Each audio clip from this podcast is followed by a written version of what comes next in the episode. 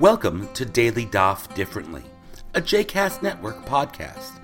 This daily podcast invites you to join us to study the daily Talmud page with a variety of liberal rabbis and teachers. For more information about Daily Daf Differently, please visit jcastnetwork.org slash ddd.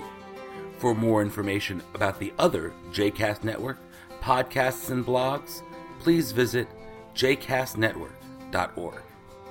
Hello and welcome to Daily Daf Differently. Jeremy Kalmanofsky here with a non-daily daf. We've been studying Tractate Shkalim out of the Jerusalem Talmud, but I don't think we've taken any time to explain to you why that's the case, that we are studying from the Yerushalmi as opposed to the Bavli, the Babylonian Talmud, which is what we mean when we say the Talmud. We pretty much always mean the Babylonian Talmud. As I'm sure you know by now, the Mishnah, the core early rabbinic law code, is edited around the end of the second century by Rabbi Yehuda Hanassi. The Talmud is is the continued study of other rabbinic texts, of, of life as it evolved, more reflections on God, Torah, and Israel uh, over the next centuries.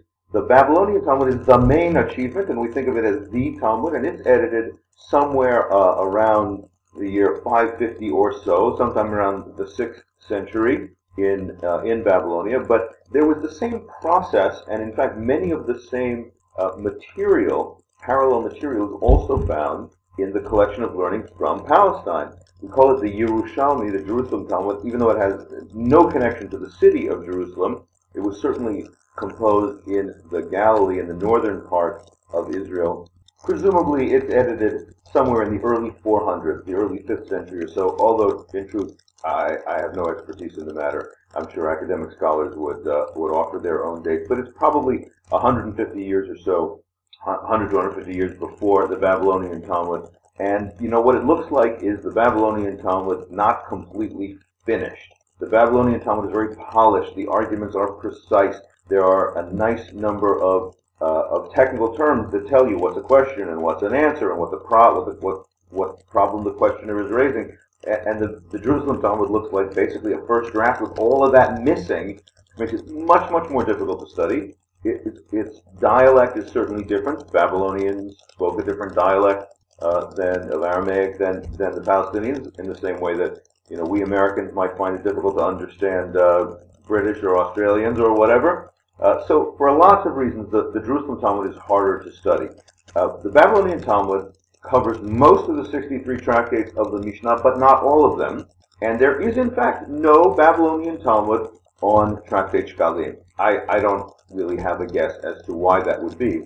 But it is true that from relatively early times, according to the great scholar uh, Shaul Lieberman, taught for many years at uh, JTS and was really a, a giant in the 20th century in rabbinics, as long ago as the Geonim, there, the Geonim were the immediate post-Talmudic uh, sages. Uh, there was a practice of studying Shkalim from the Jerusalem Talmud, and in the one complete manuscript of the Talmud from the Middle Ages, what's called the, the Munich manuscript, which is from the 14th century, Shkalim is already in there.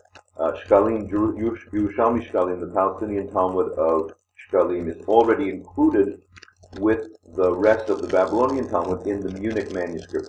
So we know that really from early days it was regarded as a kind of appendix to the Babylonian Talmud. And then when printing began in the later Middle Ages, it was often done that Yerushalmi Shkalim was, uh, was printed as part of a whole Babylonian Talmud.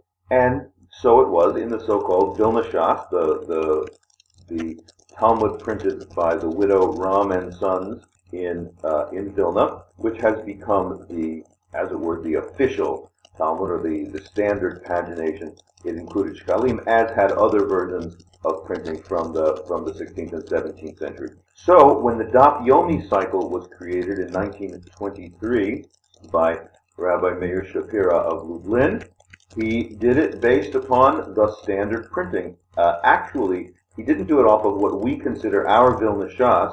Our Vilna Shas has uh, 22 pages in Shkalim. I think that he had only 13 pages. Of, uh, the pagination was simply different. I think he had only 13 pages in his Shkalim. So the first iteration of the Daf cycle was a teeny bit shorter than, uh, than the current iteration.